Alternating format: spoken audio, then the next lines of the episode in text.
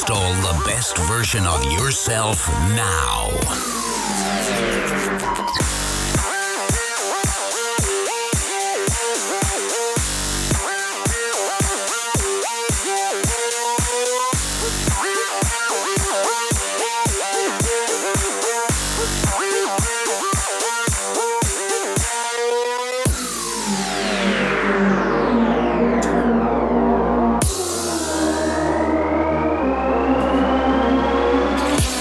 Da, cam asta e ideea. Începem upgrade la Radio Guerilla. Bună seara, numele meu este Dragoș Tanca și vă confirm, uh, some things never change. Din nou în radio, din nou la butoane după vreo 100 de ani.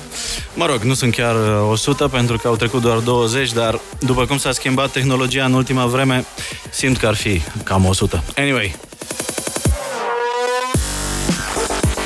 Asistați la nașterea rodului iubirii unui concubinaj total netradițional dintre radio, media, antreprenoriat, digital și tehnologie. Cam asta am făcut eu în ultimii ani și emisiunea asta vrea să acopere un gol, uh, cred eu, și anume explozia digitalului și tehnologiei uh, ne fascinează pe toți, dar consecințele nu sunt întotdeauna cele mai bune. Există un grad de incultură digitală masivă, există nevoia de a înțelege știrile din tehnologie și cam așa s-a născut ideea Upgrade la Radio Guerilla. Upgrade este deci despre știri din tehnologie, interpretate și traduse. Habar n-am unde o să ne ducă acest uh, experiment. Sper să uh, fie bine și sper să fiți alături de Upgrade la Radio Guerilla de acum în fiecare luni, seară începând cu ora 19. Mai târziu o să avem și pe Cătălin Tolontan invitat în studio. E, cam asta e vorba lungă, sărăcia omului. Upgrade live now. Radio Guerilla.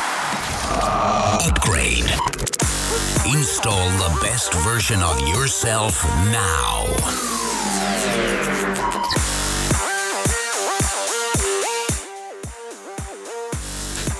Da, evident că am greșit un buton, așa e la început.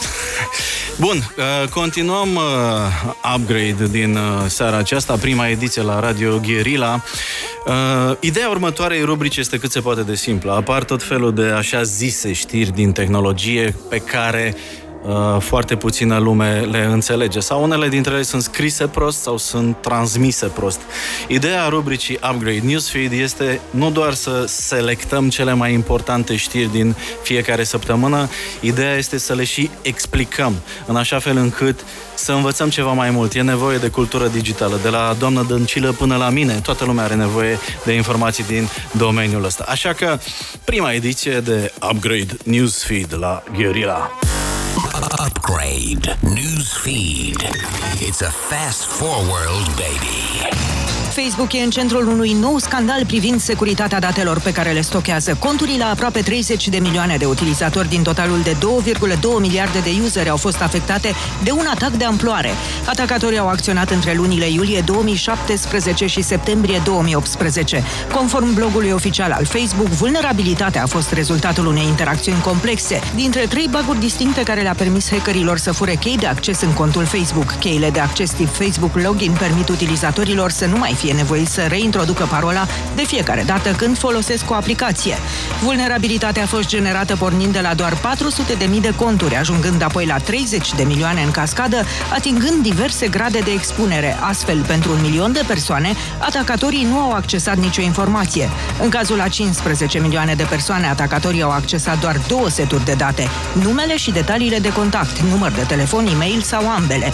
Pentru 14 milioane de oameni, atacatorii au accesat în plus mult mai multe date, precum numele de utilizator, sexul, localizarea, limba, statutul relației, religia, orașul natal, data nașterii, tipurile de dispozitive utilizate, educația, locul de muncă, ultimele 10 locuri în care au fost reperați, paginile pe care le urmăreau, precum și cele mai recente 15 căutări.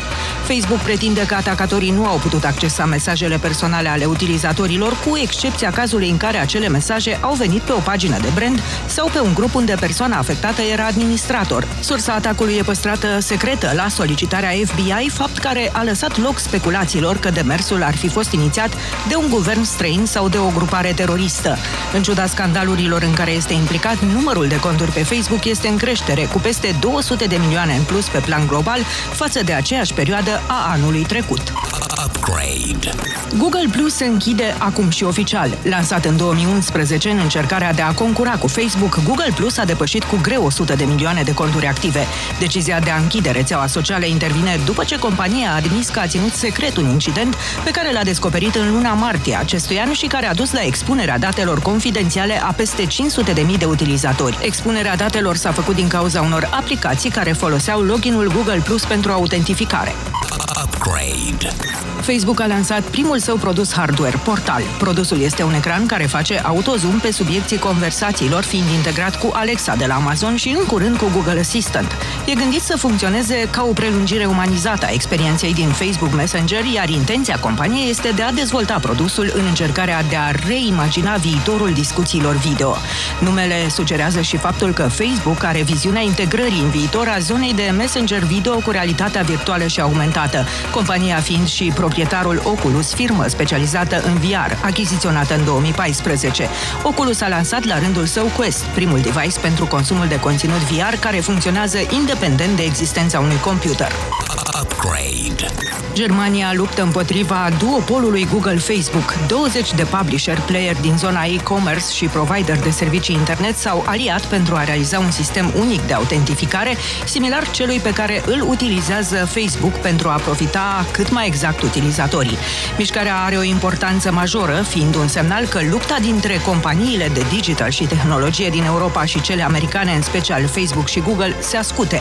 În majoritatea țărilor europene, aproape toate sumele noi de bani care se investesc în publicitatea pe internet sunt înghițite de Facebook și de Google. Mai exact, până la 80% din fiecare nou euro care e investit în publicitatea online este încasat de cei doi giganți globali, unul dintre principalele motive fiind eficiența crescută a acestor platforme care dețin cantități uriașe de date comportamentale ale consumatorilor și care au, pe de altă parte, costuri zero cu producția de conținut. Upgrade. Snapchat e prima rețea socială care lansează conținut propriu. Aflat sub asaltul Instagram, deținut de Facebook, care a copiat aproape toate inovațiile lansate de Snapchat, integrându-le în produsul propriu, compania a lansat Snap Originals, care cuprinde mai multe producții exclusive care vor fi disponibile doar în aplicație. Până acum, rețelele sociale s-au oferit să devină producători de conținut pentru a nu intra în conflict direct cu publisherii și companiile media de a căror existență depinde o bună parte din traficul pe care îl realizează. Upgrade. Legend. Waze a lansat un serviciu de carpooling. În Statele Unite, Israel și Brazilia, Waze, aplicația care optimizează traseele rutiere deținută de Google, a lansat un serviciu de tip autostop prin care utilizatorii care doresc pot să-și pună mașina la dispoziție și altor persoane. Astfel, Waze, care are pe plan global peste 100 de milioane de user, dintre care în România peste 1.200.000, de mii, intră în competiție directă cu servicii de tip BlaBlaCar și indirect cu Uber, companie care utilizează de altfel serviciile Waze pentru optimizarea rutelor șoferilor săi. Analiștii spun că lansarea este un nou semnal că orice business care se construiește folosind facilitățile marilor giganți din tehnologie riscă la un moment dat să intre în competiție directă cu aceștia. Upgrade. News feed. It's a fast forward, baby.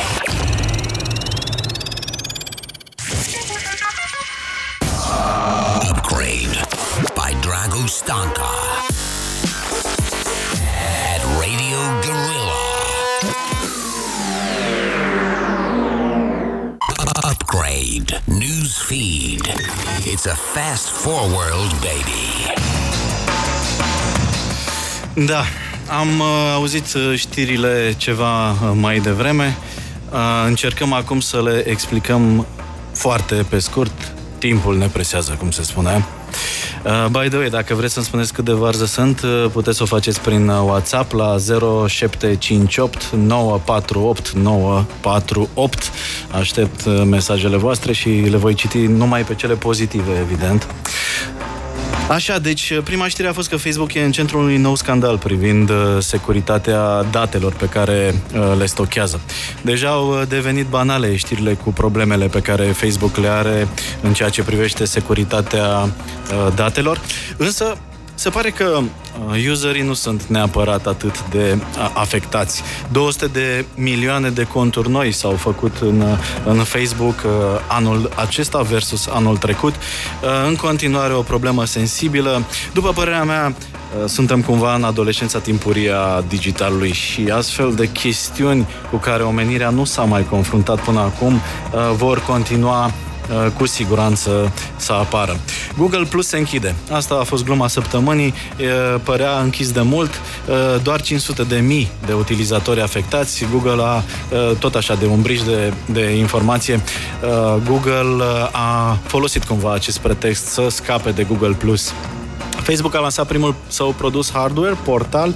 E important pentru că lasă să se întrevadă strategia pe care Facebook o are vis-a-vis de uh, această mixare, dacă vreți, a realității virtuale cu modul în care vom comunica. Zuckerberg insistă foarte tare uh, pe această idee a faptului că în viitor vom putea, practic, uh, să uh, călătorim uh, efectiv uh, atunci când vom vrea să ne întâlnim cu cineva, să călătorim evident între ghilimele în spațiul virtual. Iar portal cuplat cu forța Facebook Messenger, cuplat cu forța WhatsApp, ar putea să întrevadă un viitor interesant pentru uh, modul în care comunicăm.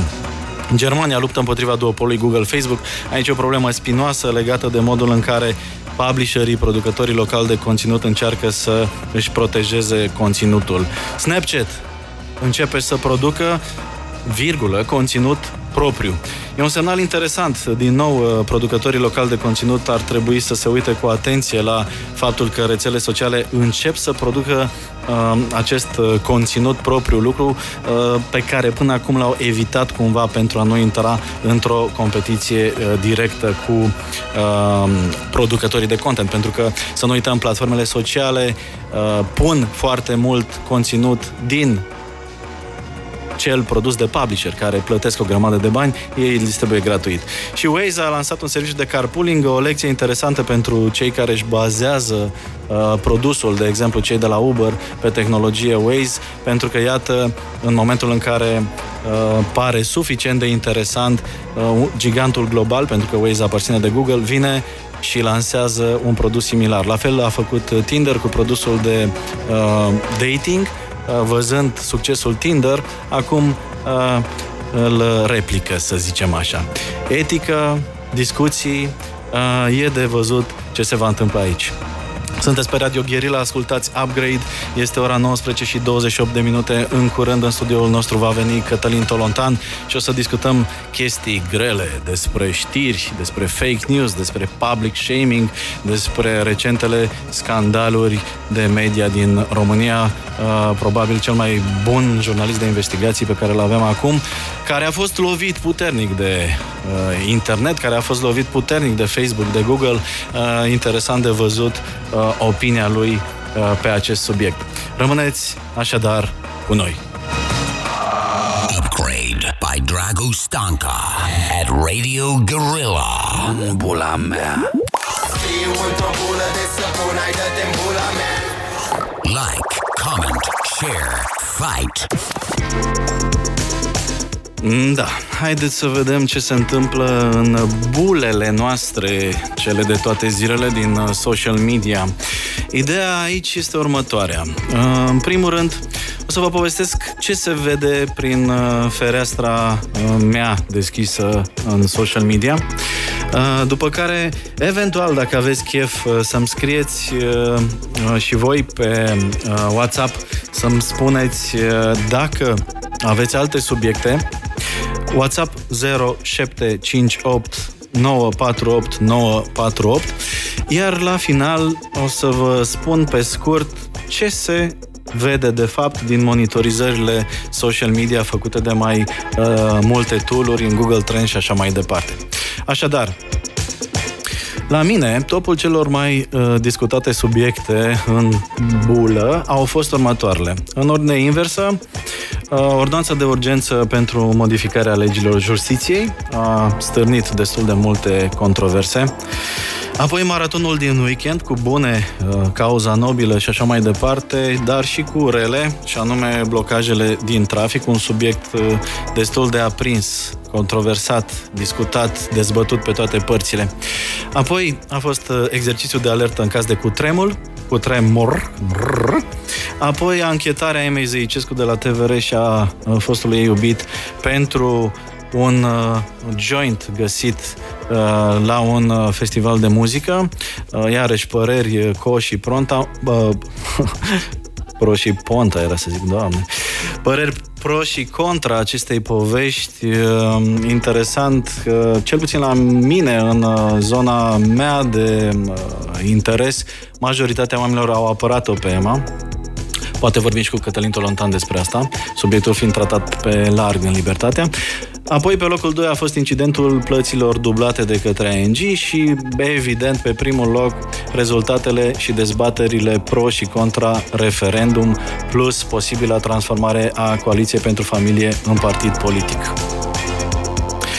Foarte interesant de văzut ce se vede la voi.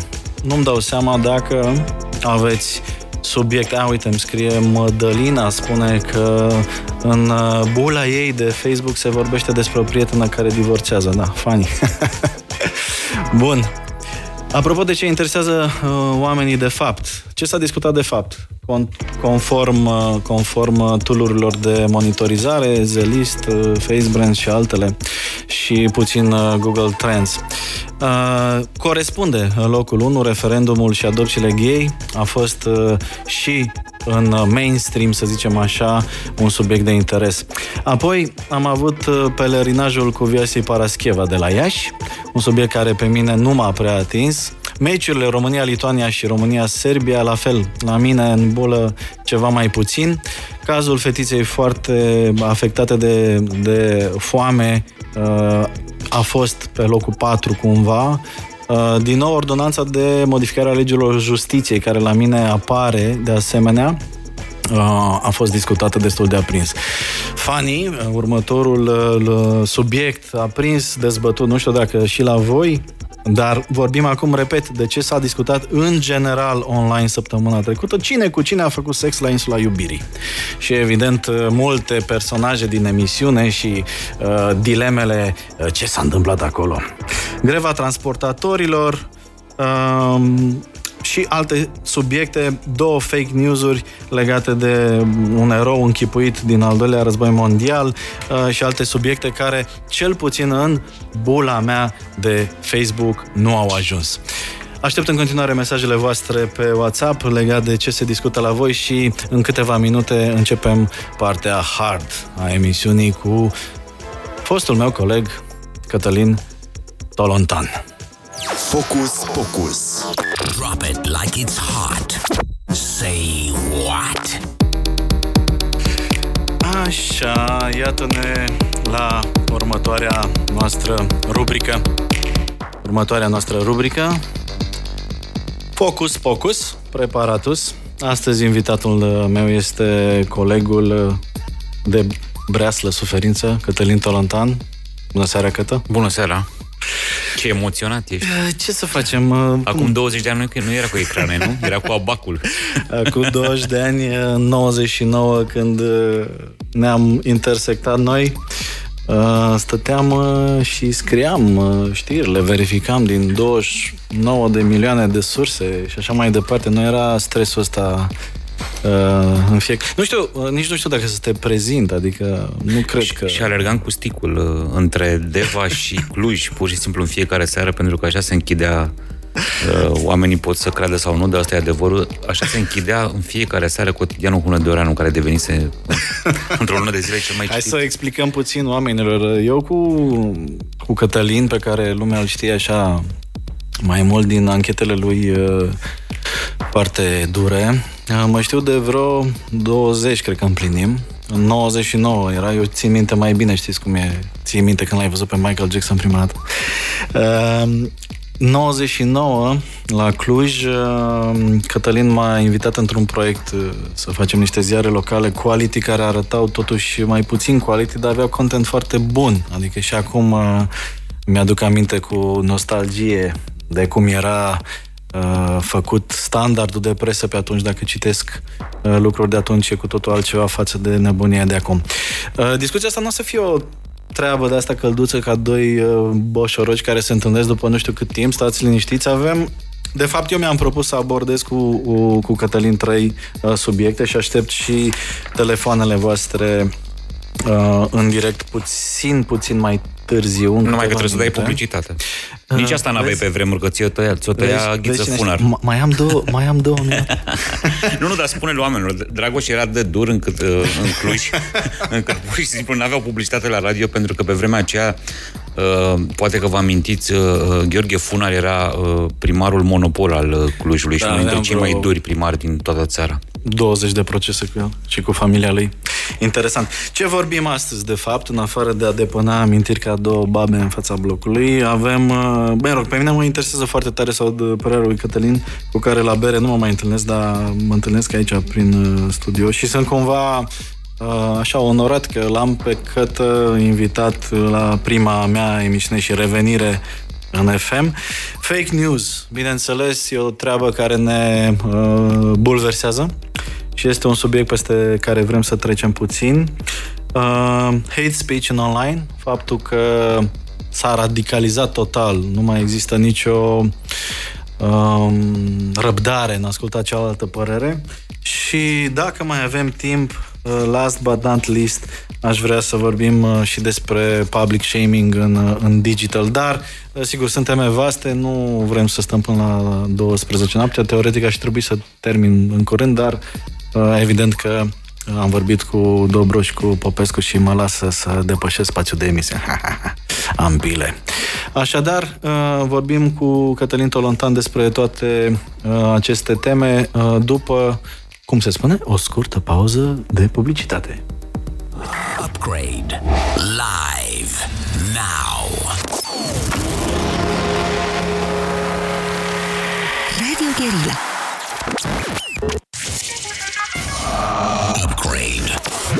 By Drago Stanka. At Radio Gorilla. Focus Pocus. Drop it like it's hot. Say what? Say what? Cătălin Tolontan, invitatul meu astăzi, așteptăm telefoane și WhatsApp 0758948948.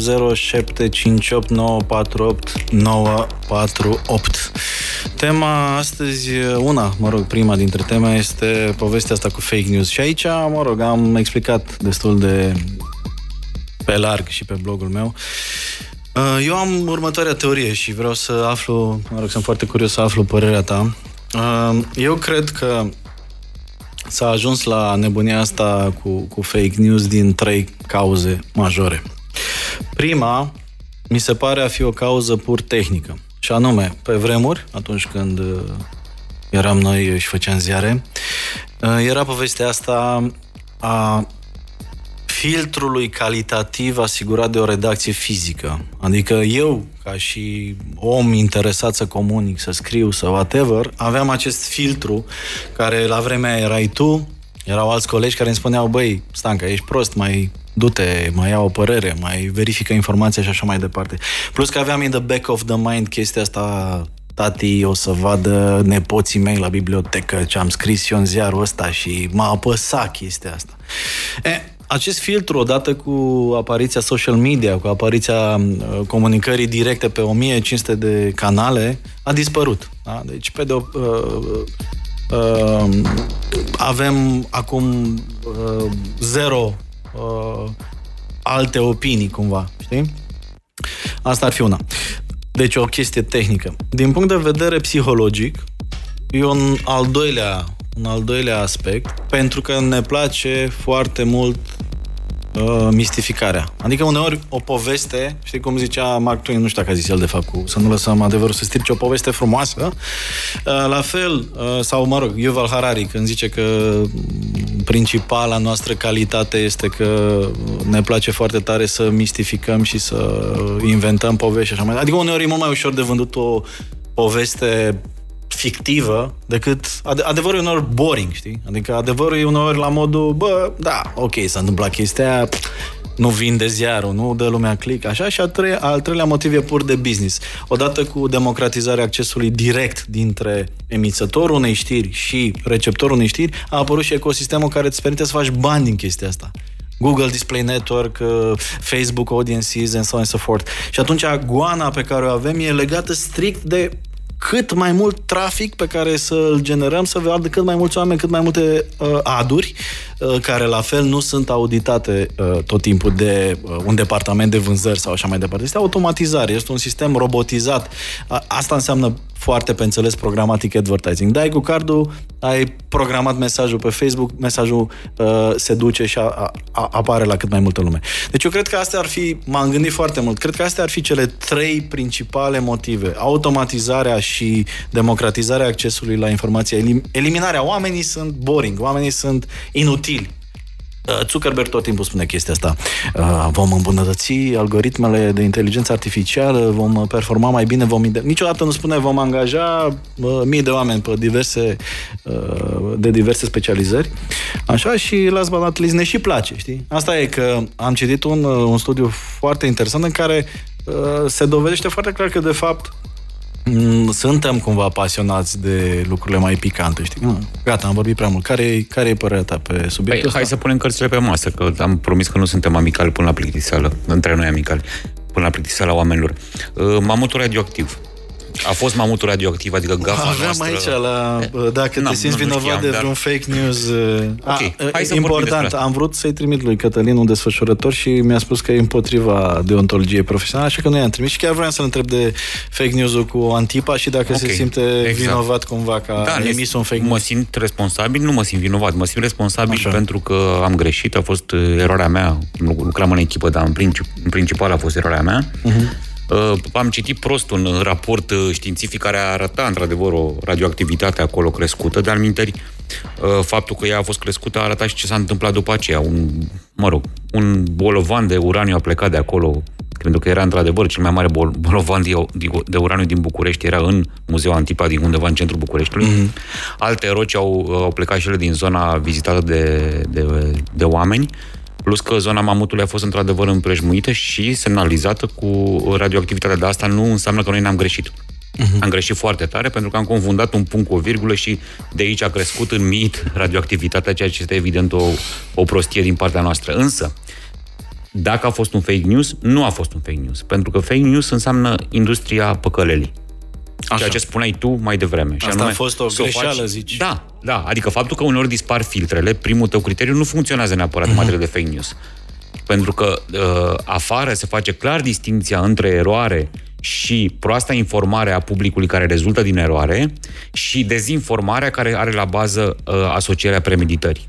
Cu alte cuvinte, cei care practică fake news nu practică odată fake news, practică aproape întotdeauna fake news, da, pentru mă rog, că au plus nevoie... că e o industrie, adică... Exact, Bine, asta am spus. Este... Aici e altă discuție, că sunt, mă rog, fake news inofensive, gen uh, s-a descoperit sirena pe, piață, pe plajă la Venus, care generează trafic și așa, și există cele făcute cu un scop uh, mult mai perfid, nu? Toate organizațiile și... neguvernamentale care și-au propus să înfrângă fake news-urile, uh-huh. și inclusiv cele din România, care am vorbit cu câteva dintre ele și care sunt guvernate de o evidentă bună credință, sunt oameni tineri, pasionați acolo, acolo entuziaști, au descoperit cu stupoare și în România și în străinătate că reușesc să dezamorseze cam una, două, trei, una, două, trei maxim știri false, nu pe zi, ci pe săptămână.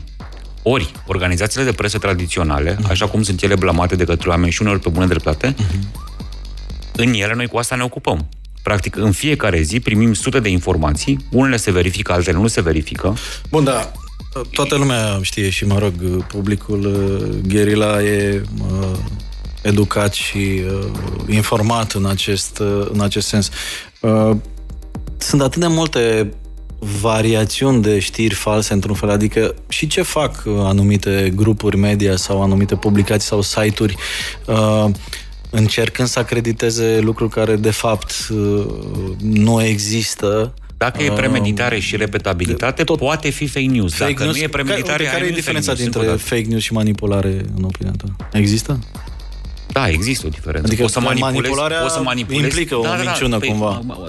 Da, da, dar poți să manipulezi dând 10 știri corecte dintr-o parte și doar una singură corectă din partea cealaltă. Mm-hmm. Asta e manipulare. Mm-hmm. Dar nu e fake news. Pentru că Ok. niciuna din știri nu este uh, lipsită de bază factuală. Dar dacă ai în, în studioul tău de televiziune, cum se întâmplă de pildă pe de o parte la Antena 3, pe de altă parte, să spunem, la Digi, oameni numai dintr-o parte, atunci evident că vei avea informație și opinie numai din partea respectivă. Nu produci fake news, dar produci manipulare momentan. Din punct de vedere a unui, mă rog, profesionist în jurnalism, uh, ți se pare la fel de condamnabil uh, dacă ai, uh, nu știu, exprimat o singură parte um, de cele mai multe ori uh, indiferent, mă rog, pe românește Nu știu, sunt două simptome, nu judec pe nimeni, pur și simplu observ. Uneori apare chestia asta, știi, dacă, dacă ești de acord cu uh, luarea aia de poziție, tinzi să crezi că Păi, da, ăla e totul adevărul bine, și punct, sigur. Adică, știi? adică, da, numai că tu nu, tu nu spui să adevărul atunci, tu ești doar sincer. Adică nouă ni se întâmplă să, com- să, să confundăm nouă oamenilor, să confundăm sinceritatea cu adevărul. Și aveam sentimentul că dacă am fost sinceri, am rostit și adevărul. Nu, Ok. în niciun caz. Nu, lucrurile nu stau așa. Uh, Dar, uh, și aș mai spune ceva, să nu uităm totuși cine este personajul planetar care a făcut din fake news o, o retorică. E vorba de președintele Statelor Unite, Donald Trump. El este cel care a dus pe scena publică a lumii, prin, re, prin repetarea consecventă a termenului, arătând cu degetul media uh, uh, această, acest concept. Da? Uh-huh. E un om profund interesat de promovarea ideii că, de fapt, suntem înconjurați numai de fake news-uri și că nu e nimic de crezut din ceea ce produce media și nu numai ce produce media, ci circulă între noi. Eu sunt foarte optimist. Eu cred că oamenii au capacitatea asta de a, de a discerne. Crezi? Da, Eu cred că oamenii da, sunt da. proști. Eu, eu nu cred că sunt proști. Știu că voi Mă la rog. Radio Gherila m-ați enervat îngrozitor apropo de reclama pe care ați făcut-o chiar la emisiunea asta. Da, da, da, că vorbeați despre... Voi ați produs un fake news. În Așa, momentul în care ați, ia. ați vorbit despre faptul că România este în materie de asistență socială, da? Ok. Unul din statele care împovărează cel mai mult bugetul, ceea ce nu e adevărat. Ăsta e un fake news. În cazul în care a fost produs, sau nu, nu se știe, dacă n-ați știut și a spus-o, atunci nu e un fake news. Ok. Dacă ați știut și a spus-o și insistați pe ea, atunci este un fake news. Pentru că nu e adevărat. În raport cu bugetul României, nu mai vorbim în cifre absolute, că bugetul României e unul mic, da, 200 și ceva de miliarde de euro. Aș pe vrea an. să pot să-i apăr pe noi, Primul mei de fapt, colegi, dar bugetul. uh, nu cunosc subiectul, Păi, așa de- că o să-i să las pe ei sp- să... Ideea asta că să România dea este uh, plină de oameni asistați sociali este o falsă idee. Mhm. A, cum să spun? Sper că nu punem la, ca, uh, nu-i punem pe pensionari la asistații sociali. Pentru că oamenii ăia câștigă acum ceea ce au muncit cu 20, 30, 40 de ani sau 50 de ani în urmă, de fapt. Da? Asta nu e asistență socială. Tu e un ești, drept al lor. Tu ești uh, optimist. Când vin la gherila uh, sunt de stânga, da, dacă vreau să întreb. Când mă duc la Europa FM sunt de dreapta.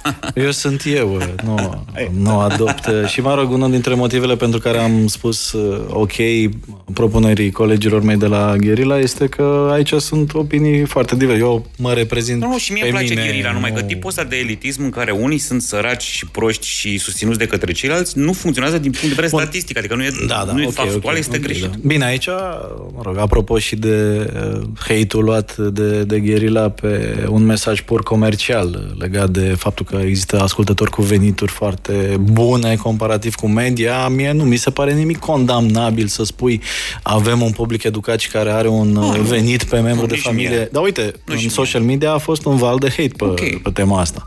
Adresabilitatea era ok către agenții, către clienți, dar aia e. Bun, deci tu crezi că oamenii sunt uh, suficient Da, de sunt capabili să inteligenți? discernă, da. Sunt Eu nu absolut cred convins chestia și asta.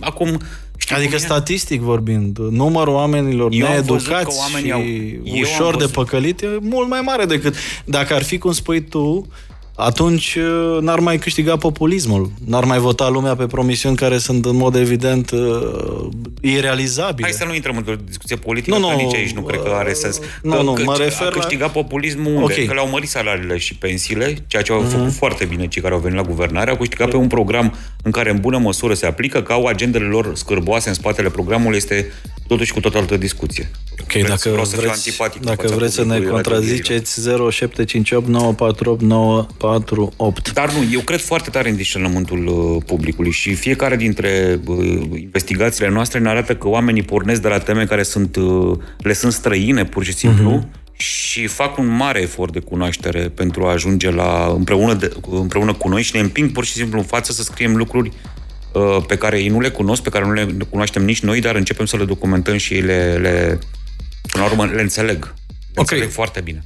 Ca să încheiem așa un subiect foarte vast, uh, totuși, uh, cum te-a afectat pe tine fenomenul ăsta, fake news? Dacă pe tine ca instituție, pe tine ca jurnalist Bun, și ne așa mai afectează departe. pe toți. Dacă suntem priviți de Și producători de fake news, ne afectează pe toți. Nu Ce vreau să-i pop- crezi să-i că, pop- nu știu, cât crezi că va mai dura sau ce crezi că se va întâmpla? Cum răspunzi tu acestei povești? Ce faci efectiv? Cum răspund? Aștept și eu să văd care va fi primul corespondent al Facebook și al Google la, la Kabul. Așa aștept. Spun și eu ca un ziarist american. Uite, chiar Mai am- vorbim despre fake news și despre cum produceți voi conținut, dragă Google și dragă Facebook, când veți avea primul corespondent de război. Sau ca să-l citesc pe Radu Cosașu, să așteptăm ca Facebook să plinească aproape 100 de ani cât are Gazeta Sporturilor. Și mai vorbim atunci. Uh, interesantă abordare. Ideea este că, practic, um, um, așa că trebuie să butonez ceva aici. Uh, Snapchat a început să producă, a- având, mă rog, probleme majore cu cu Google, cu, uh, cu Facebook, pardon, a început să producă uh, conținut. Uh, Facebook a uh, cumpărat deja drepturile de difuzare a uh, unei competiții sportive, tu știi mai bine, prin America. Adică nu crezi că la un moment dat uh, ar putea e Facebook să foarte ia bine. drepturile de difuzare Ba da, a foarte Ligii bine. Profesioniste de Fotbal și Gazeta să le ia rămână numai că acest fără conținut e obiectul foarte muncii? scump. Adică te auzeam mai devreme, ei nu, ei nu evită să facă în acest moment Mhm. conținut pentru că s-ar bate, vezi, Doamne, cu noi, că ne strivesc dacă își pun mintea, nu? Mhm. Nu, e evită din alt motiv. Pentru că bătându-se cu noi, ar fi foarte scump să facă asta. Ok. Și asta presupune inclusiv un interviu cu Zuckerberg sau criticat Zuckerberg în propria Mhm. uh, chestie de știri, indiferent cum se va numi ea. Atunci să-l văd cât e de liber. Atunci să-l văd. Suntem cu Cătălin Tolontan la Upgrade la Radio Guerilla. Uh, Luăm, luăm a, era să-mi tai microfonul meu, ce tare. Luăm o mică pauză să bem niște apă și să ne mai sfătuim uh, legat de ce urmează. Așteptăm uh, mesajele voastre sau telefoane dacă aveți uh, chef să intrați în direct 0758 948 948. Upgrade by Drago Stanka at Radio Gorilla. Upgrade live every Monday evening starting 7 p.m. at Radio Gorilla. Cu Dragoș Stanca Focus Pocus Drop it like it's hot. Say what? Say What uh, în direct cu uh, Cătălin Tolontan. Cum te prinzi acum? Că Eu sunt obișnuit să zic de la Gazeta Sporturilor, dar nu mai- Jurnalist, libertatea, Gazeta Sporturilor. nu știu. Jurnalist, Libertatea, Gazeta Sporturilor, Da. jurnalist care e următorul ringhe. mesaj de optimism pe care trebuie să-l dăm? Deci, unu, publicul discerne, stați liniștiți în materie de fake news. Așa, nu sunt de acord. Și te rog să nu fii nici de acord nici la a doua. Apropo Yeah. de hate speech și de, de revărsarea de ură de pe net, nu? Asta era a doua temă. Uh, da, mă rog, putem vorbi despre orice. Păi nu, rămânem la Gherila asta. că suntem așa ai liberi, fixat-o. nu... Nu, Rămânem în ghilotina Nu că asta. la- Uh, aș vrea să le spun oamenilor așa, apropo de toate Bine, comentariile Deci, a, de pe... a, suntem de Da. acord că nu suntem de acord cu fake news. Tu Da, ai suntem încredere de acord în că nu suntem de uh, acord, oameni da. și în Exact. discernământ? Eu Exact. cred că nu. Ok. Eu îmi păstrez această aroganță enervantă. Uh, și a doua era legată de uh, revărsarea de ură de pe net din subsolul Și articolelor chiar de pe avem o, forumuri. o să vă rog pe cei care îmi scrieți, ne scrieți pe WhatsApp-ul Gherila 0758948948 să vă și semnați că primesc aici uh, poze foarte drăguțe cu voi, dar nu știu cum să vă prezint. Dar am, de exemplu, o întrebare pentru Tolo, dacă scandalul uh, inflamat de libertatea cu Emma Zeicescu și cu uh, fostul ei iubit, care e tot jurnalist la uh, Realitatea, uh, este hate speech cumva? Sau poate fi încadrat la hate speech?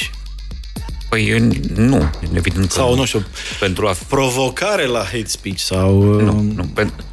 Bun. Deci Libertatea a, a, a dat știrea aceea în mod repetat, e adevărat, uh-huh. asociind-o cu fotografiile furnizate de către uh, autorități, dar tot Libertatea a făcut o documentare, una dintre cele mai bune, cred, care s-a făcut în, s-au făcut în ziua respectivă, legată de cum stăm noi cu a legislație, că suntem extrem de aspri uh-huh. în plan uh, european și nu numai, chiar pe mapamont suntem foarte, foarte aspri în privința drogurilor ușoare. De fapt, minteri, la noi marihuana nici nu este considerată drog ușor, e în aceeași categorie cu cocaina și altele care sunt extrem, evident, mult mai periculoase. Deci, cumva e o tâmpenie și legislativă că e băgată la grămadă, nu? Am observat lucrul ăsta, așa stau lucrurile. Asta a fost publicat tot în Libertatea. După aceea, doi oameni care erau împotriva și care au criticat profund Libertatea pentru că a dat știrea, că asta a făcut Libertatea atunci. Uh, e adevărat repetat, da, pe mhm. larg. Uh, și anume Ovidiu Eftime de la Times New Roman, fondatorul Times New Roman și Teodor Tiță, astăzi uh, șeful știrilor Europa FM, au răspuns rugăminții redacției de a scrie texte în care să critique inclusiv uh, uh, ceea ce consideră ei că a fost criticabil la ceea ce a făcut redacția. Adică da, au fost bine, asta mi se pare o, puternice. Mă, profesional vorbind, mi se pare o abordare bună, că na, libertatea ca și brand uh, având nevoie să scape de povara țâțelor da. de la pagina... Da, da, da, dar nu e vorba despre asta, era vorba concret despre tema asta, nu a fost nu, o mișcare de marketing. Și ca, și ca brand. Da, bun, dar n-am gândit în marketing, nu? am gândit pur și simplu, hai, hai să punem pe masă... Nu, dar, componentă de genul, hai să ne scoatem cumva, Încă o dată, nu, nici vorba. Am gândit în... Nu, nu, nu, nu. Am gândit în componenta, hai să punem în fața oamenilor cât mai multe opinii, inclusiv cele care nu sunt de acord cu noi. Pentru că, până la urmă, treaba presei este și asta, care pare foarte amuzantă. Stai puțin, cum de acord? Păi voi n-aveți nicio opinie, că sunteți jurnaliști, nu? Sau cum să nu avem? Pe cum să nu avem opinie? Păi nu, mă rog. Uh, adică voi... voi nu au fost de acord cu demersul ta... nostru de a informa în sensul în Bun, care am înțeles opinia, noi să informăm. Opinia ta este că pentru o țigară cu niște marihuana în ea se justifică această uh, expunere publică, nu, blamare. opinia mea este că de ce nu cine ar fi au fost sute, mii de oameni care au fost găsiți cu substanțe Dragoș, de genul ăsta. De ce doar ei doi? Nu, nu, Dragoș, am o opinie. Au fost mai mulți uh, care au ajuns în acești ani uh, în comunicatele de ICO, nu doar ei, ei doi. Uh-huh. Dar întrebarea mea este, ok, dar de ce doar în cazul celor doi s-a stârnit această mișcare de solidaritate? Pentru că sunt jurnaliști? Că discuta și asta, sincer. Dacă, adică toți uh, liceeni, liceenii, scuzați-mă, care sunt prinși în spatele uh, blocului fumând marihuana uh-huh. și mhm. riscă aceeași pedeapsă uh-huh. ca și cei doi jurnaliști, au beneficiat de Crezi aceeași că e un caz de, de simpatie? Știu, discriminare da, pozitivă? Eu așa, cred, da, eu așa cred. Însă, încă o dată, asta nu înseamnă că legislația noastră nu este extrem de, de deplasată. Pentru că am citat uh, chiar eu într-un articol scurt de opinie uh-huh. uh, uh, părerea primului profesor din Marea Britanie care a fă, făcut legătura între consumul de uh, marihuana și creșterea ratei cu care oamenii se pot îmbolnăvi de uh, psihoze și alte boli psihice uh, pe măsură ce înaintează în vârstă și consumă marihuana când sunt tineri. Dar același om, uh-huh. după 15 ani, adică acum în prezent, spune că uh, deși își menține corelațiile respective, că sunt dovedite științific, este o prostie să lupți împotriva consumului de marihuana prin criminalizare, adică transformând uh, consumul în infracțiune. Aici deci... sunt mii de studii legate de efectele mult mai nocive, nocive ale tutunului, ale alcoolului și așa mai departe. Uh, cred că, nu știu, crezi că trebuie purtat o discuție Da, evident că trebuie purtat cât o discuție. mai sinceră despre pare, da, legalizare. Pentru că una din de... întrebări este chiar asta. Adică vrem prin legile pe care le facem să uh, să băgăm la închisoare oameni, asta prevede legea în România, da. pentru că au fumat un om de 20 uh-huh. de ani pentru că a fumat o țigară de marihuana. Aici uh, Barack Obama, scuze, a avut o expresie foarte potrivită uh-huh. legată tot de consumul de droguri ușoare din America, și anume când foarte mulți fac ceva și doar unii sunt prinși pentru că sunt ghinioniști, asta este o problemă nu a celor care sunt prinși, ci a societății. Și cred că se potrivește foarte bine uh, lucrul care Crezi se că în România. publicul ăsta educat care va deosebi fake news-ul în care e tot de multă încredere, crezi că ar recepta pozitiv o discuție despre legalizarea marihuanei și altor droguri ușoare? Da, cred că da. Cred că o discuție, evident, de ce nu? Dacă ai fi politician, ai avea curaj să o pui pe tapet? Să... Nu sunt politician, nu mă pun. N-am globul de cristal la mine, nu știu. nu, da, dar știu ceva apropo de fapte. Uh, uh, și oamenii care ne ascultă acum sunt și ei ca noi toți sub apăsarea a tot ceea ce se comentează pe net. Forumuri, Facebook da. și așa mai departe. E, studiile arată și noi am fost partea unui studiu aici în România care s-a numit chiar așa Less Hate, More Speech. Uh-huh. Am făcut o, o fundație Open Politics. Să da, chiar vreau să întreb cum mai merge. Ne-a ales, ne-a ales, uh, studiul s-a terminat, concluziile, concluzii încă se lucrează pentru că lucrează uh, academicieni, oameni din zona academică, nu, nu, nu jurnaliști la el. Și ce spune studiul? Când citiți comentariile pe net, vă rog amintiți-vă că ele reprezintă unul din o mie de oameni care citesc. Unul din o mie de oameni care citesc comentează. În spatele fiecărui comentariu care vă enervează sau nu, nu contează, sunt încă 999 de oameni care mm. nu se exprimă. Bun. Nu Corina îți spune pe Facebook, rușine tolontană, ești un trădător, stai liniștit în viața asta, nu plătești, doar, doar prin bani. Auzi. Bine, Tolontan, tot onomatul mafiei rămasă. Chi distanța ta putea obediență. Alexandru Raetski. Tudor Stefan Fischer. Trebuia să te urmărească pe tine, Tolo, că tu ești acoperitul corupților din media românească. Marius Dragomir, Tolo, nici nu știi cât de penibil poți să fii. Meriți un unfollow, să știi. Ți-a dat Ah, uh, da, ok, ok. asta gravă Păi de acum tot. cum să spun dacă este exact, este pe, pe, pedepsa maximă pe care o poți, poți căpăta. Da. O chestie, auzi, o chestie pe care o câștigi în, într-o secundă, da? Da. Se poate pierde într-o secundă și merită pierdut într-o secundă. Zici? Da, da, bineînțeles. Deci dacă cineva uh, consideră că a avea o altă părere într-o chestiune te transformă pe tine în adversarul lui, înseamnă că nu, nu merit să fiu prietenul lui. Uh, nu mi-a fost foarte ușor să găsesc comentarii de hate la tine. S-ar putea să le ștergi sau Nu, le moderăm. le moderați? Da, le moderăm. Pentru că ele- Favoritul meu by far este următorul. Daniel Buleandra. Dacă tăceai, jurnalist rămâne. Bună asta! Asta poate fi moto. Ți-l dau uh, Deci print, exact, uh, bună de screen tot. să Deci e ți-l, jurnalist în, mo- uh, în să- măsura în care taci, pentru că abia atunci o să fii, uh, o să fii de acord uh, cu omul care... corect, E corect. epică, e epică. Este e epic foarte asta. mișto, da? Sunt, uh, nu știu, comentariile astea te deranjează vreodată? E, cum? Pe toți ne deranjează. Suntem oameni, bineînțeles. Le că- citești? Dar, da, le citesc pe toate, însă mi-aduc aminte de fiecare dată că 999 de, din 1000 nu se exprimă, da?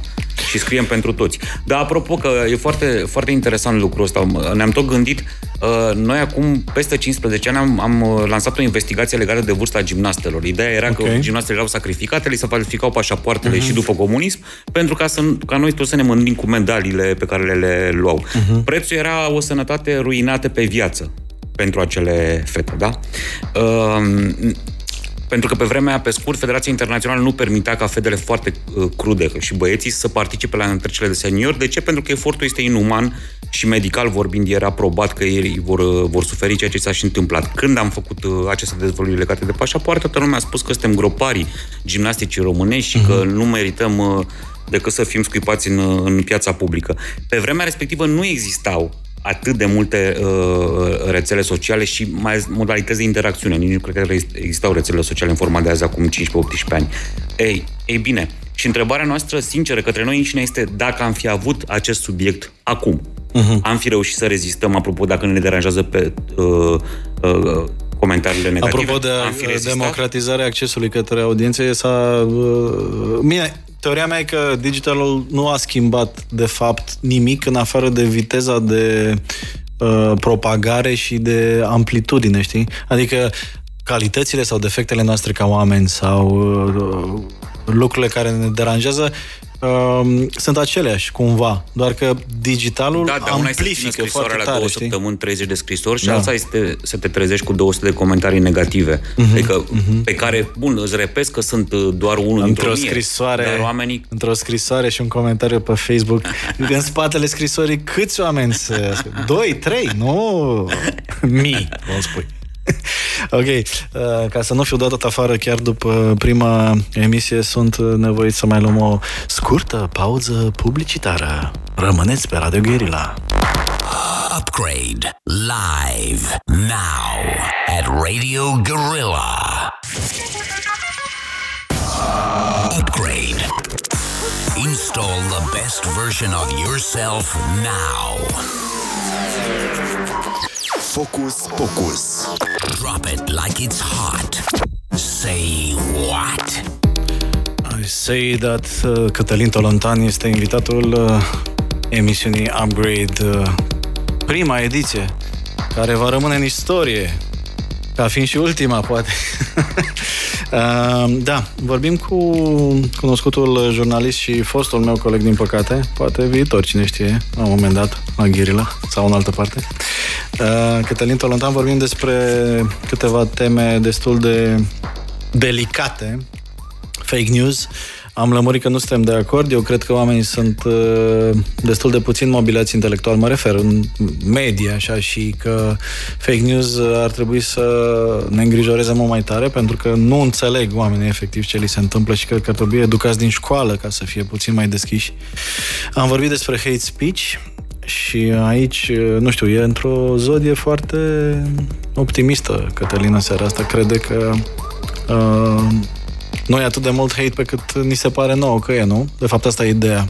Da, Că e, u- că, că e ubicu, că haterii sunt ubic, ubic, ubicui, scuze. Adică că practic dau senzația, senzația că sunt peste tot, Că sunt da, sau mulți. că sunt peste tot, să plimbă în toate site-urile, dar nu sunt în niciun caz așa de mulți. Nu sunt măsurabili științific, nu sunt atât de mulți. 20% dintre cei care Te rog comentează... puțin mai aproape de Scuze, microfon. 20% din... Așa. Do, deci unul din cinci oameni care comentează pot fi încadrați aici în, în zona de discurs al urii. Inclusiv dintre cei care comentează ei nu formează, după cum se vede, decât uh, o minoritate. Ce Care trebuie ascultată și ea, bineînțeles, da? Discutăm cu toată lumea până la urmă, dar asta nu înseamnă că eu nu, nu negociez felul în care fac meseria. Adică, bun, nu le place mesagerul, vor primi în continuare știrea. E ca Bun, deci încă o dată, uh, câți oameni se ascund uh, care stă câți 999 A, din 1000 nu 999. comentează. După... Ok, deci o gură mare... Uh, Nu neapărat, că țipă mulți, tare. mult, fiecare comentariu este prețios, fiecare om contează dintre mm-hmm. cei care, care comentează acolo. Am zis uneori că ne ești dau, politician. Nu, uneori ne dau informații, nu sunt politician, uneori ne dau informații foarte bune, ne dau ponturi uh, bune. Faptul uh-huh. că te contrează, te, te, te, te provoacă și te pune în fața unor argumente la care uneori uh-huh. uh, nu te-ai gândit. Deci e benefic oricum ar fi dialogul ăsta. Sigur că este, este stresant, pentru că e foarte amuzant pentru oricare dintre cei care, de exemplu, când sunt absent din foarte multe comentarii, nu sunt în redacție sau nu intru să comentez, câte unul dintre ei câștigă lupta. Uh-huh. Dar e temporar, pentru că într-un sfert de oră, o jumătate de oră, devine el însuși ținta tuturor celorlalți. Pentru că pe forumul se întâmplă asta. Este contestată orice formă de, între ghilimele, autoritate. Da, interesant. Uh, hai să trecem la ultima parte, uh, asta cu public shaming-ul și am avut câteva comentarii și lăsate de ascultători și lăsate de uh, oameni la mine pe Facebook uh, legate de în ce măsură, în ce măsură um, atunci când expui pe cineva Uh, bine, discuția apropo de politică licor, mi se pare că undeva se duce puțin la, la extremă și unul, unul dintre rolurile pe care, mă rog, încerc să-l... sau una dintre misiunile pe care le văd eu pentru emisiunea asta este și de uh, educare cumva, nu vreau să sun arogant, dar sunt uh, foarte multe uh, păreri mai puțin avizate. Uh, a- am avut următorul tip de reacție, uh, apropo de public shaming, că în unele cazuri și jurnalismul hard uh, face asta cumva, expunând anumite personaje uh, care nu sunt neapărat, uh, mă rog, era din nou cazul uh, de săptămâna asta cu, cu cei doi jurnaliști, care nu sunt neapărat uh, persoane publice într-un fel și uh, dezvăluirile sunt un fel de... pub- Și hai să luăm uh, inclusiv, uh, să mergem într-o zonă mai, mai relaxată, inclusiv la tabloid, nu știu dacă e o cântăreață care, nu știu, i s-a văzut o parte intimă și uh, e sau nu public shaming. Uh, Sau dacă cumva un personaj public uh, e într-o situație jenantă. Adică, cum crezi tu că... Care, care e limita la care um, o situație mai puțin ok sau um, un lucru mai puțin ok devine cumva subiect de, de presă? Pentru că în presa de astăzi vedem uh, inclusiv oameni de rând, nu? Care sunt expuși la modul uh, Xulic a stat cu picioarele pe scaun în tramvai. E o temă de interes public? Uh, e ok? Nu e ok? Cum, cum vezi treaba asta? Nu, mai, exemplul tău nu e de interes public, fără discuție. După cum, cred, cred că Păi, o bună cumva măsură poate fi considerat interes public că vrei să educi cocalarii să nu stea cu picioarele Ok, pe ai scaun. tratat fenomenul sau cazul. Nu știu. Că și asta e foarte interesant, că ajungem să tratăm de obicei cazurile și nu Mhm. vedem fenomenele, ca să uh, ofer publicului tău o exclusivitate. Apropo de cazuri și fenomene, noi am publicat azi în Libertatea primul episod al, primul episod al unei investigații legate de faptul că în România abuzurile sexuale împotriva minorilor primesc de foarte multe ori uh, o pedapsă fără executare. E, pare aproape incredibil, dar este absolut adevărat.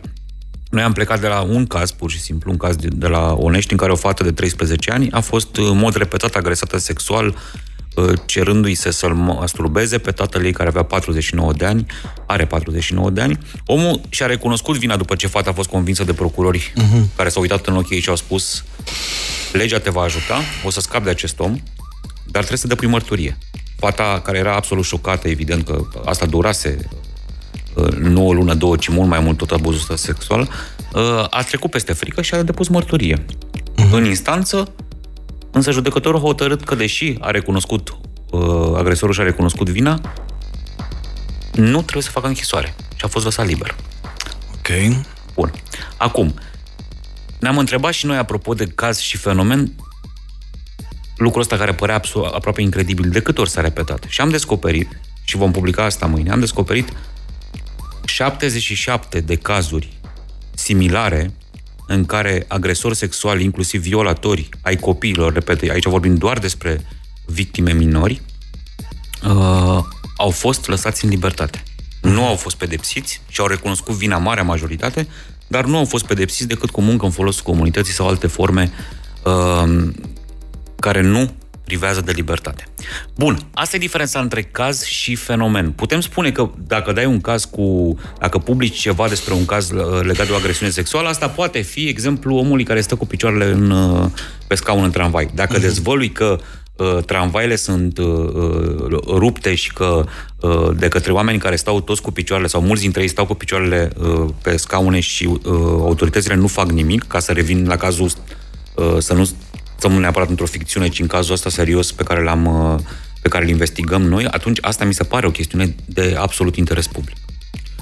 Ok, cineva ne întreabă cum poate să semnaleze un subiect uh, pentru o posibilă investigație. Pe cătălin.tolontan.gsp.ro sau pe Facebook răspund mesajelor tuturor mesajelor.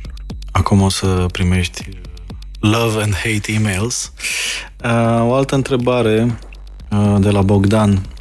Uh, se zizează un contrast între optimistul, optimismul lui Cătălin referitor la presupusa inteligență a publicului și profilul cititorului de libertate. Cum va supraviețui tabloidul dacă toți cititorii ar fi atât de deștepți cum crede Cătălin că sunt? Păi, vă spun cum, libertatea nu mai e tabloid, deci el supraviețuiește de câțiva ani nefiind un uh, tabloid uh, de bulevard și chiar vă invit să să-l deschideți. Luați libertatea de mâine, faceți acest exercițiu la chioș sau deschideți site-ul și vedeți dacă dacă uh, v-am dezinformat, v-am furnizat un fake news aici sau nu. Încercați să repoziționați uh, Uh, publicația, nu? Da, dar nu acum, de când am venit noi acolo. Că ați scos, se, se face un efort. scos se face fata de la pagina 5. Ce, ce se întâmplă? Noi, e revoltător. Nu, nu se de mulți ani au scos fata de la pagina de la Ei, uite, percepția, 5. nu știu dacă e asta. Crezi că... Păi nu, nu este. Uh-huh. Sunt de acord. Uh-huh. Percepția este în mintea oamenilor și e logic să gândească în continuare așa, pentru că foarte mulți ani înainte, libertatea a fost un tabloid, dar de câțiva ani nu e vorba doar de efortul nostru, ci de un efort uh, remarcabil al, al unor oameni de, de cel puțin patru ani de zile, libertatea încearcă să se schimbe. Vom vedea, poate nu vom reuși, poate o să ieșim, nu se știe, asta nu e garantat în, în, în niciun caz. Andra întreabă dacă sunt adevărate speculațiile, bine, nu să spui că sunt, uh, conform cărora unele ponturi pe care le primiți sunt furnizate de serviciile de informații. Nu avem avut niciun contact cu serviciile de informații. Și e for, ceva foarte interesant. Chiar ne-am supărat pe SRI, sincer. Dar poate ai avut și nu știi, momentul... poate eu lucrez acolo. Bun. Nu, bă, răspunsul este nu mai degrabă, însă uh, în cazul Exifarma, de exemplu, am avut un moment în care am cerut uh, celor de la Serviciul Român de Informații să ne um, să ne intermedieze un, un, un interviu cu unul dintre șefii SRI, Florian Coltea, nu știu uh-huh, cine, uh-huh. oricare dintre cei care ar fi cunoscut cazul Hexifarma, pentru că ni s-a părut că ei sunt periculos de aproape pentru uh-huh. integritatea lor Uh, ca uh, etica afacerilor din România, da, și anume cum să protejeze interesul public și Constituția României de către, de, uh, sunt foarte apropiați de scandalul Exifarma și nu ne-au dat niciun semn, ne-au ignorat. Ceea ce, mă rog, uneori e mai bine să fii ignorat sau nu. Cred că ca jurnalist mai bine ești ignorat de servicii de informații decât uh, băgat în seamă. Întrebare oarecum amuzantă, dacă ai avut vreo strângere de inimă din punct de vedere uman, când ai văzut că Elena Odrea a fost arestată pe stradă și a trebuit să-și abandoneze copilul proaspăt născut? Eu nu, adică nu-mi pare bine pentru niciun om arestat, asta să fie clar. Pe de altă parte, în fiecare lună în România se nasc zeci de mii de copii, ale căror mame nu fug de justiția din România. Sigur, nu sunt zeci de mii de mame în fiecare lună arestate în România, n-am vrut să spun asta. Am vrut să spun că sunt cetățeni ai României care recunosc justiția făcută de semenii lor și cetățeni ai României precum uh, Radu Mazăre, uh, Popoviciu, uh, Udrea, Bica, Adamescu, despre care știm cu toții că nu recunosc justiția din România. Deci, aici lucrurile țin de ei, nu de mine. N-are nicio importanță interpretarea mea. Ei fug de justiție, nu ne apropiem de trei ani de la colectiv, un uh, subiect uh, o să dau și muzica mai încet, un subiect foarte delicat și foarte dureros pentru noi ca societate. Um, ai jucat un rol extrem de important în uh, aflarea unei părți a adevărului uh, post-colectiv. Um, crezi că S-a încheiat subiectul? Uh, Unul că nu cred, sincer, că am jucat un rol atât de important mă, și nu asta... sunt modest. Pur și simplu, asta e percepția ta. Percepția publică există. Bun, Bun okay. Totuși, te-ai dus pe subiect okay. destul de tare. Dacă, dacă asta e percepția publică, atunci vreau să amintesc uh, publicului care ne ascultă acum că în acele zile de început foarte multă lume ne critica pentru că, uh, citez, nu îi lăsăm pe doctor să lucreze. Uh-huh. Dar noi când am ieșit la două zile, e adevărat, am fost primii cu dezvăluirea despre faptul că la spitalul de, ar, de urgență Floreasca era o secție de mari arși care fusese inaugurată de trei ori și niciodată folosită. Uh-huh. Foarte, lume, foarte multă lume era iritată pentru că avea sentimentul că doctorii lucrează și noi îndrăznim să fluierăm în biserică. Okay. Asta spun și celor care astăzi, dacă spun ceva aici care nu le convine, consideră că fluier în biserică. Meseria mea nu e să fiu popular, nu trebuie să plac oamenilor, da, ei, ești un pic ei așa. trebuie doar să primească de la noi, trebuie să primească, dacă au încredere, uh-huh. știrile pe care, de care reușim să, să, să facem uh, rost. E, e, uh, un jurnalist american a spus asta foarte frumos odată. Uh, ori de câte ori cereți presei să facă doar ce vreți voi, amintiți-vă dacă ați fi în următoarea situație ce ați face.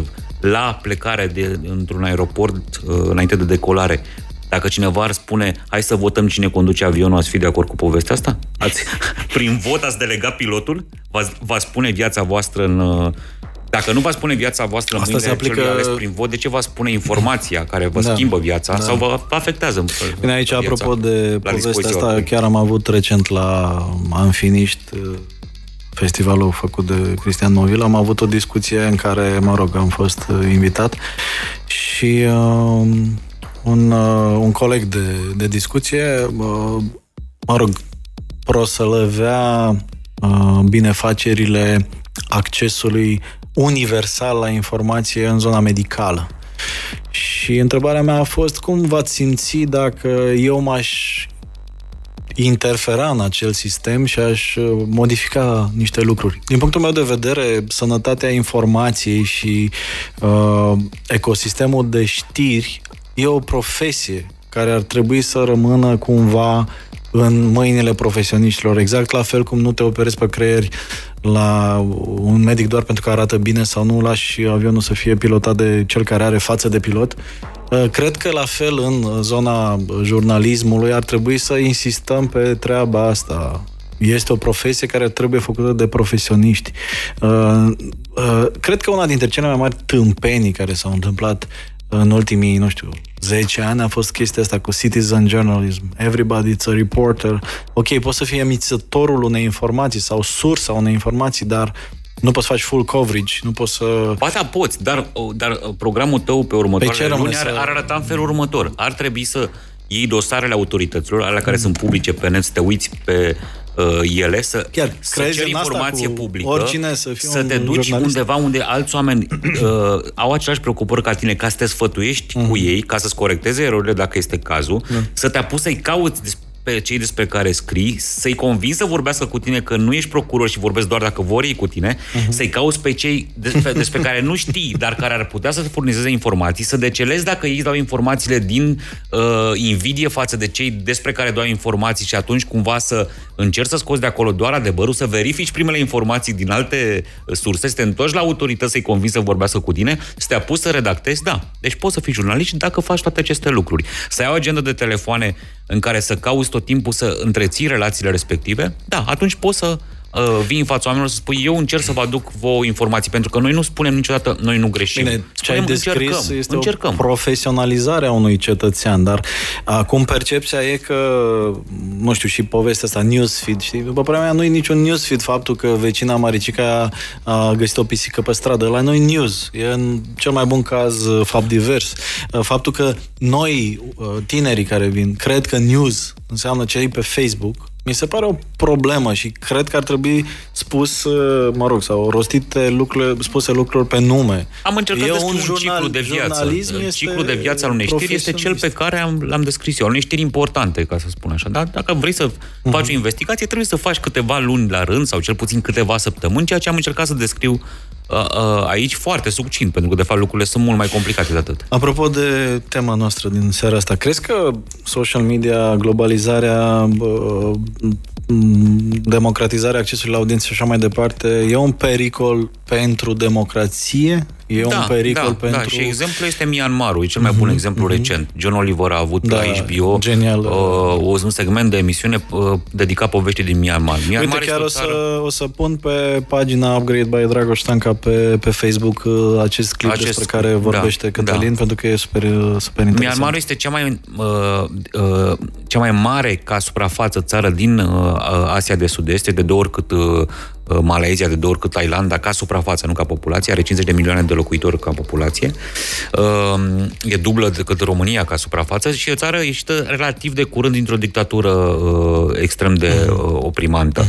Uh, pentru milioane de cetățeni din Myanmar, fosta Burma de, de pe vremea coloniilor uh, britanice și uh, franceze din zonă, uh, internet egal Facebook. Pentru că Facebook a fost inteligent și dă gratis accesul uh, pe net dacă intri prin Facebook, oamenii au sentimentul că de fapt internetul nu este altceva decât uh, Într-o Facebook. oarecare măsură asta s-a întâmplat și la noi, pentru că valul ăsta prima oară a lovit Google, apoi a lovit Facebook și nu existau încă branduri de media consolidate de astea din tată în fiu, la New ei este York și mai Times clar. sau Adică dacă whatever. intri, pe, dacă intri pe internet, la ei nu există internet în percepția publică altul decât uh, uh, Facebook. Bun, ce s-a întâmplat acolo?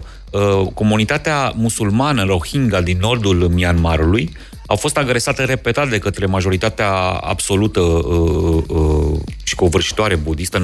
90% dintre cei 50 de milioane de oameni sunt uh, uh, budiști și până și budiștii astăzi în lumea de azi, iată, în lumea de azi sunt, uh, sunt violenți și pur și simplu zeci de mii de oameni stârniți de discursul urii au atacat alți zeci de mii de oameni compatrioți de-ai lor doar pentru că erau musulmani și pe Facebook li se spunea că le vor, vor să le ia țara și să-i omoare, da?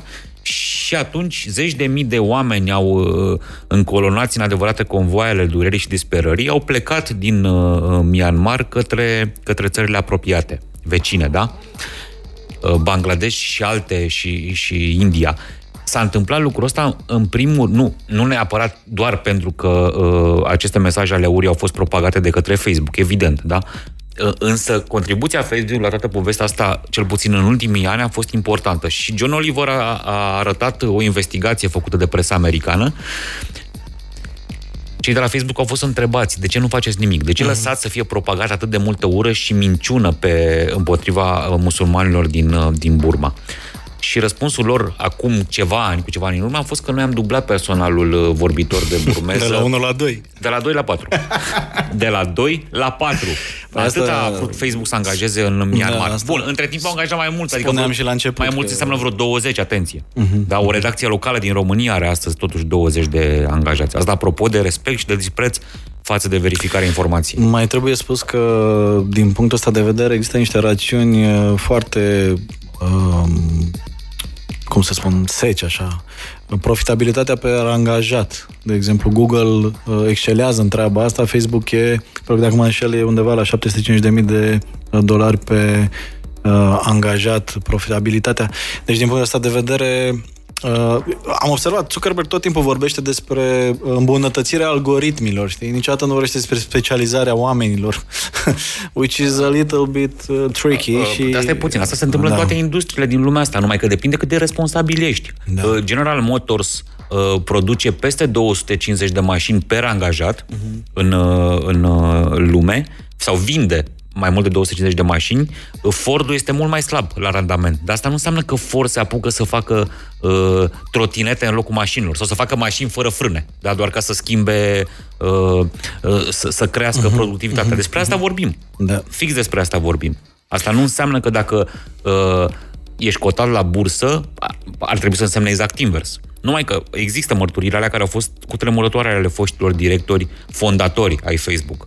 Oamenii au știut de la început că se adresează unei dependențe uh, a psihicului uman și au construit uh, mecanismele și strategiile bazându-se pe dependența noastră de a fi conectați într-un fel mm. unii de alții, de a vedea uh, vacanțele prietenilor noștri și da, de a expune da, propriile Asta vacanțe. e o altă utopie, după părerea mea. Știi că o lume conectată 100% este o lume mai bună. Știi? Eu cred că dacă ai doar un nebun în sat și pe ăla poți să-l izolezi, să-l tratezi eu una și dacă ai un global village unde toți nebunii se pot întâlni și să relanseze Cucus Clan sau whatever, uh, începe să devină o problemă. Tu ce crezi vis-a-vis de asta? Libertatea absolută de comunicare și de interconectare dintre oameni e un lucru bun sau e un lucru care ar trebui să ne, nu știu, pună pe gânduri că poate în viitor... Eu cred că serviciile aduse umanității de către rețelele sociale sau uh-huh. de Mhm. către uh, Google, dar pe de altă parte sunt uriașe. Uh-huh. Cred că ele ne-au schimbat viața și chiar dacă nu ne-au schimbat întotdeauna în sens pozitiv, nimic din ceea ce a descoperit umanitatea în ultima 100 de ani nu ne-a schimbat viața doar în sens pozitiv. Există un risc în orice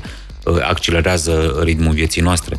Uh, depinde de noi să le facem să fie responsabile, să-și plătească impozitele da. Facebook și Google în țările unde fac uh, venituri, uh-huh. să angajeze oameni în Burma, nu 20 de oameni, da, la uh, milioane de, de, de utilizatori care le aduc bani acolo. Asta ține totuși de responsabilitatea lor. Corect.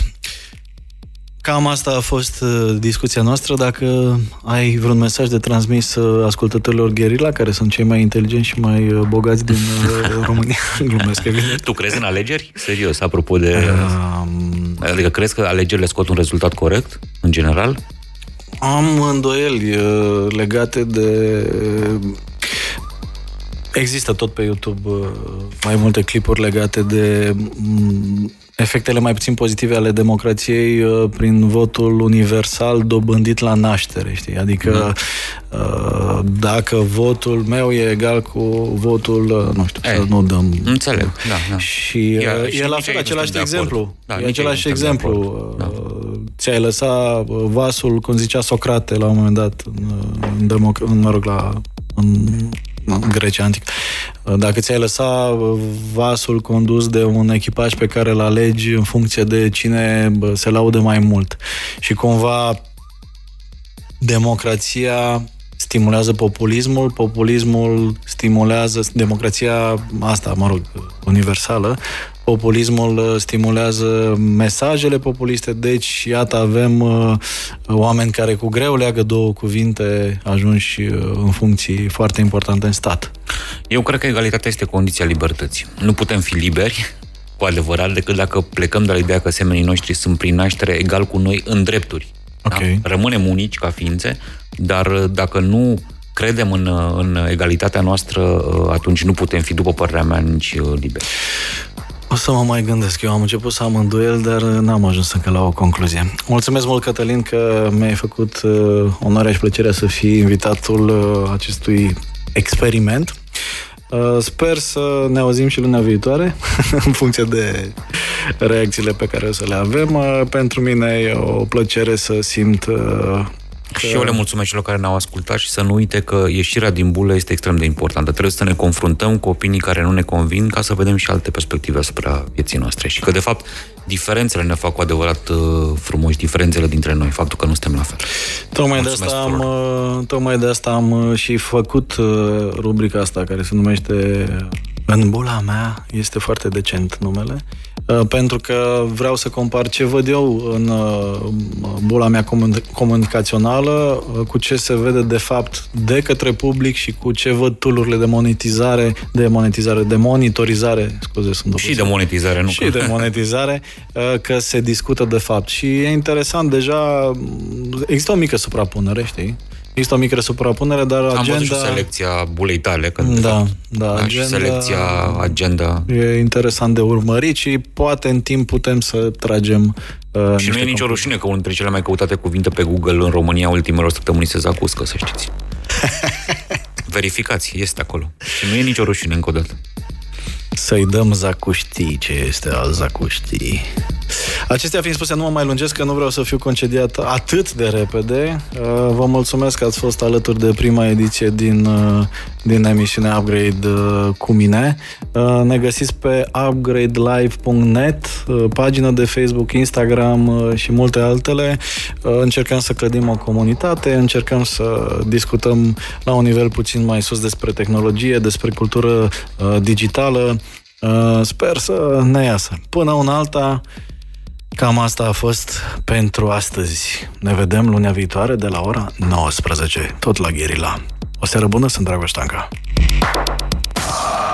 Upgrade by Dragoș Stanka at Radio Gorilla. Shutting down the system.